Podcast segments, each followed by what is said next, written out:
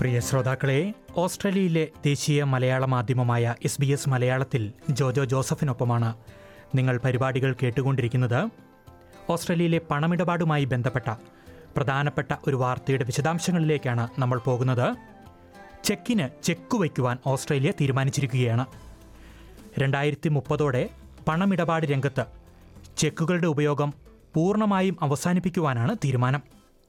ചെക്കുകൾ ഉപയോഗിച്ചുള്ള പണമിടപാടിന് ചെലവ് കൂടുതലാണെന്നും കൂടുതൽ ഫലപ്രദവും ചെലവ് കുറഞ്ഞതുമായ ഡിജിറ്റൽ ഇടപാടുകൾ പ്രോത്സാഹിപ്പിക്കുകയുമാണോ എന്നാണ് സർക്കാർ പറയുന്നത്. ഇതിന്റെ വിശദാംശങ്ങളാണ് നമ്മളിനി പരിശോധിക്കുന്നത്.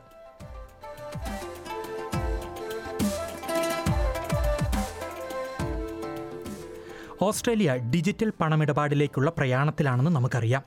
അല്ലെങ്കിൽ തന്നെ ഇപ്പോൾ നമ്മളിൽ എത്ര പേർ കയ്യിൽ ഡോളറൊക്കെ കൊണ്ടു നടക്കാറുണ്ട്. എല്ലാം ഡിജിറ്റലായി. ഓസ്ട്രേലിയൻ പണമിടപാടുകളുടെ തൊണ്ണൂറ്റിയെട്ട് ദശാംശം ഒൻപത് ശതമാനവും ഓൺലൈനായോ ആപ്പുകളിലൂടെയോ ആണ് എന്നാണ് ഓസ്ട്രേലിയൻ ബാങ്കിംഗ് അസോസിയേഷന്റെ കണക്കുകൾ വ്യക്തമാക്കുന്നത്.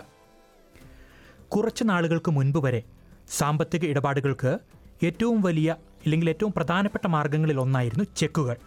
എന്നാൽ കഴിഞ്ഞ പത്തു വർഷം കൊണ്ട് ചെക്കുകളുടെ ഉപയോഗത്തിൽ തൊണ്ണൂറ് ശതമാനത്തിന്റെ ഇടിവാണ് ഉണ്ടായത്. ഇതെല്ലാം പരിഗണിച്ചാണ് രണ്ടായിരത്തി മുപ്പതോടെ ചെക്കുകളുടെ ഉപയോഗം പൂർണമായും നിർത്തലാക്കാൻ തീരുമാനിച്ചതെന്ന് ട്രഷറർ ജിം ചാൽമേഴ്സ് പറഞ്ഞു Our objective when it comes to payments is to modernise our payment system uh, so that it can be part of a more productive, more innovative, more competitive economy. We want our payments to be safe and accessible. Uh, we want them to be efficient and we want to make sure that they are keeping up with developments in technology. ഘട്ടം ഘട്ടമായിട്ടായിരിക്കും ചെക്കുകൾ വിപണിയിൽ നിന്ന് പിൻവലിക്കുക. രണ്ടായിരത്തി ഇരുപത്തിയെട്ടോടെ സർക്കാർ ഏജൻസികൾ ചെക്കുകളുടെ ഉപയോഗം പൂർണമായും അവസാനിപ്പിക്കും.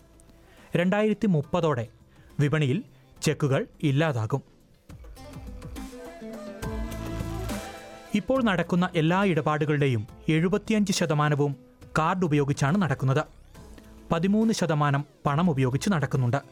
എന്നാൽ വെറും ദശാംശം രണ്ട് ശതമാനം ഇടപാടുകൾ മാത്രമാണ് ചെക്കുകൾ ഉപയോഗിച്ചിപ്പോൾ നടക്കുന്നത് കോവിഡാണ് ചെക്കുകളുടെയും പണമിടപാടിന്റെയും ഒക്കെ ഗതി മാറ്റുന്നതിൽ പ്രധാന പങ്ക് വഹിച്ചത് എന്ന് Australian banking association CEO Anna Bligh പറയുന്നു already trends that we saw in the system prior to COVID, but it's fair to say that COVID uh, absolutely turbocharged the pace of change.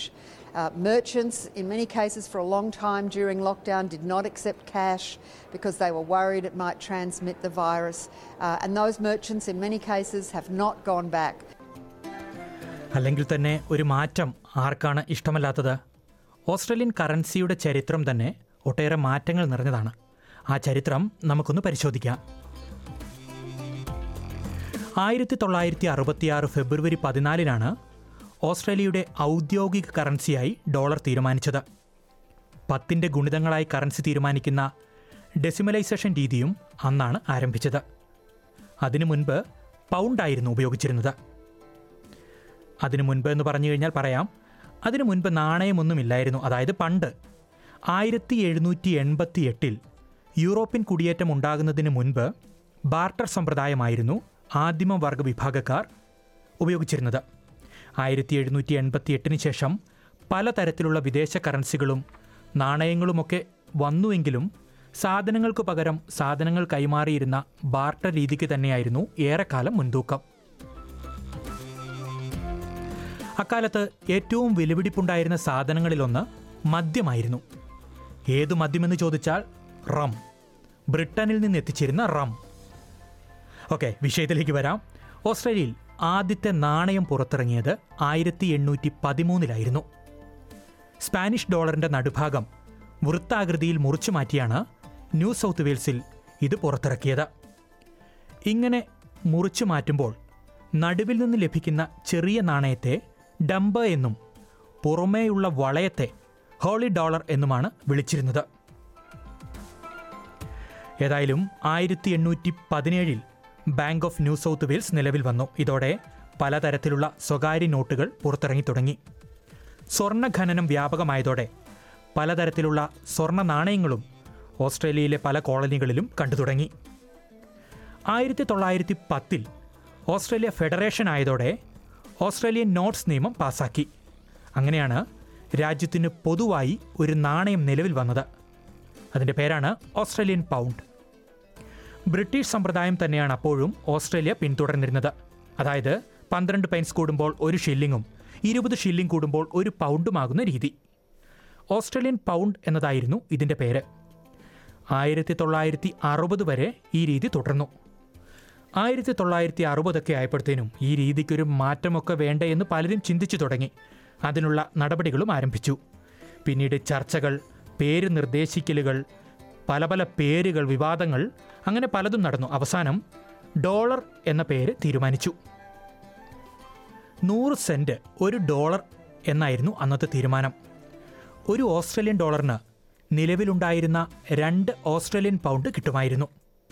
ഒരു Australian dollar ദശാംശം ഒന്ന് രണ്ട് American ഡോളറിന് തുല്യമായിരുന്നു അക്കാലത്ത്.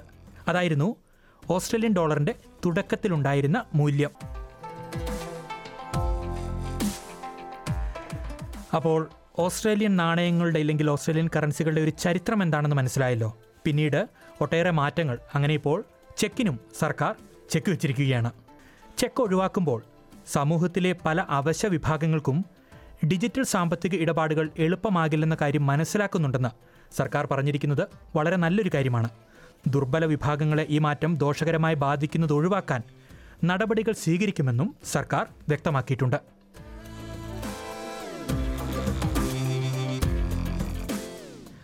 Online ബാങ്കിങ്ങിൽ അടുത്ത കാലത്ത് വലിയ ഒരു കുതിച്ചുചാട്ടമാണ് ഓസ്ട്രേലിയയിൽ ഉണ്ടായിരിക്കുന്നത്. ബ്രാഞ്ച് ഇടപാടുകളിൽ നാൽപ്പത്തിയാറ് ശതമാനത്തിന്റെ ഇടിവാണ് ഈ ഓൺലൈൻ ബാങ്കിംഗ് ഉണ്ടാക്കിയത്. രാജ്യത്ത് മൊബൈൽ വാലറ്റുകളുടെ ഉപയോഗവും വർദ്ധിച്ചു വരികയാണെന്നാണ് കണക്കുകൾ. ഈ കഴിഞ്ഞ വർഷം ഒന്നര കോടിയിലധികം കാർഡുകൾ മൊബൈൽ വാലറ്റുകളിൽ രജിസ്റ്റർ ചെയ്തിട്ടുണ്ടെന്ന് ചില റിപ്പോർട്ടുകൾ പറയുന്നു. രണ്ടായിരത്തി പതിനെട്ടിൽ ഇത് വെറും ഇരുപത് ലക്ഷത്തോളം മാത്രമായിരുന്നു. ഓസ്ട്രേലിയയിലെ council of small business organisation chairman Matthew Addison പറയുന്നത് മാറ്റം നല്ലതാണെങ്കിലും ജാഗ്രതയോടെ ഇത് കൈകാര്യം ചെയ്യണമെന്നാണ്. University of സിഡ്നിയിലെ business school associate professor Daniel ഗോസ്മാനും അപകട സാധ്യത ഒട്ടേറെ ഉള്ളതാണ് ഈ ഡിജിറ്റൽ അല്ലെങ്കിൽ ഓൺലൈൻ ബാങ്കിംഗ് സംവിധാനമെന്നും ചൂണ്ടിക്കാട്ടുന്നു. Much more opportunity for um, cybersecurity threats and threats to individual privacy, data theft, and so on. So while I think that this provides better options in terms of speeding up access to business, access to payments, speeding up the pr- transaction processes, which is great, there's also um, a counterbalance to that in terms of cybersecurity risk and also potentially challenges to people's privacy as data is shared. തീർച്ചയായും ഈ സാമ്പത്തിക വിദഗ്ധരും I T വിദഗ്ധരുമൊക്കെ ചൂണ്ടിക്കാണിക്കുന്നത് പോലെ തന്നെ ഒട്ടേറെ ചതിക്കുഴികൾ നിറഞ്ഞ മേഖലയാണ് ഏതായാലും ഡിജിറ്റലൈസേഷൻ അല്ലെങ്കിൽ ഡിജിറ്റലിലേക്കുള്ള മാറ്റം ചെക്കുകളുടെയൊക്കെ പ്രവർത്തനം അവസാനിപ്പിക്കാനുള്ള തീരുമാനം പുതിയൊരു മാറ്റത്തിന് അല്ലെങ്കിൽ പുതിയൊരു തുടക്കമാകട്ടെ എന്ന് നമുക്ക് പ്രതീക്ഷിക്കാം.